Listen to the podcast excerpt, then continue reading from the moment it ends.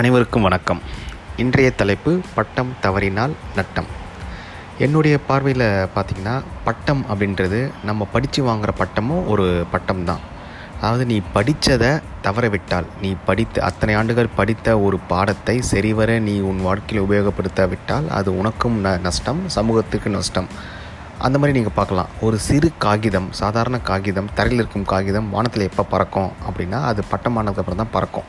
அதே மாதிரி தான் ஒருவன் பூமியில் பிறந்து சகஜமாக இருக்கும் ஒருவன் வானத்தில் சமூகத்தில் உயர பறக்க அவன் படிப்பு அறிவு கல்வி போன்ற விஷயங்கள் தருகின்ற பட்டமும் அவசியம்.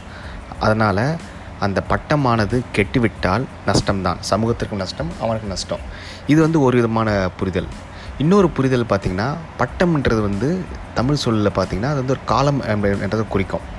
அதாவது காலகாலத்துக்கு செய்ய வேண்டிய வேலையை நீ செய்யலைன்னா நஷ்டம் அப்படின்றது தான். அதாவது ஒருத்தர் வந்து வாழ்க்கையில் ஒரு காலகாலத்துக்கு கல்யாணம் ஆகணும் காலகாலத்துக்கு குழந்த பிறக்கணும் அந்த ஒவ்வொன்றுத்துக்கும் ஒவ்வொரு காலம் இருக்குது அதை வந்து சரிவர செய்யணும். செய்யாமல் போயிட்டால் நஷ்டம். இந்த உணவும் அதே மாதிரி தான். காலகாலத்துக்கு சாப்பிட்ணும் காலகாலத்துக்கு தூங்கணும் அந்த மாதிரி. இன்னொரு பக்கம் பார்த்திங்கன்னா விவசாயம். காலகாலத்துக்கு நீங்கள் விவசாயத்தில் எதை பயிர் பண்ணுமோ அதை பயிர் பண்ணி எதை அறுவடை செய்யணுமோ அதை அறுவடை செய்ய எதை விதைக்கணுமோ அதை விதைக்கணும். அப்படி இல்லைன்னா மழை காலத்தப்போ நீங்கள் அறுவடை பண்ண முடியாது. வெயில் காலத்தப்போ நீங்கள் வந்து புது நெல்லை வந்து நட நட முடியாது. அதனால் காலகாலத்துக்கு பண்ணுறதுக்கும் அந்த வார்த்தை நம்ம யூஸ் பண்ண நம்ம வந்து உபயோகப்படுத்தலாம். பட்டம் தவறினால் நட்டம்னு.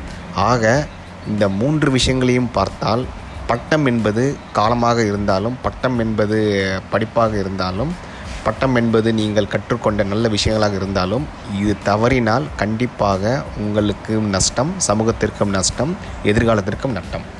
நன்றி வணக்கம்.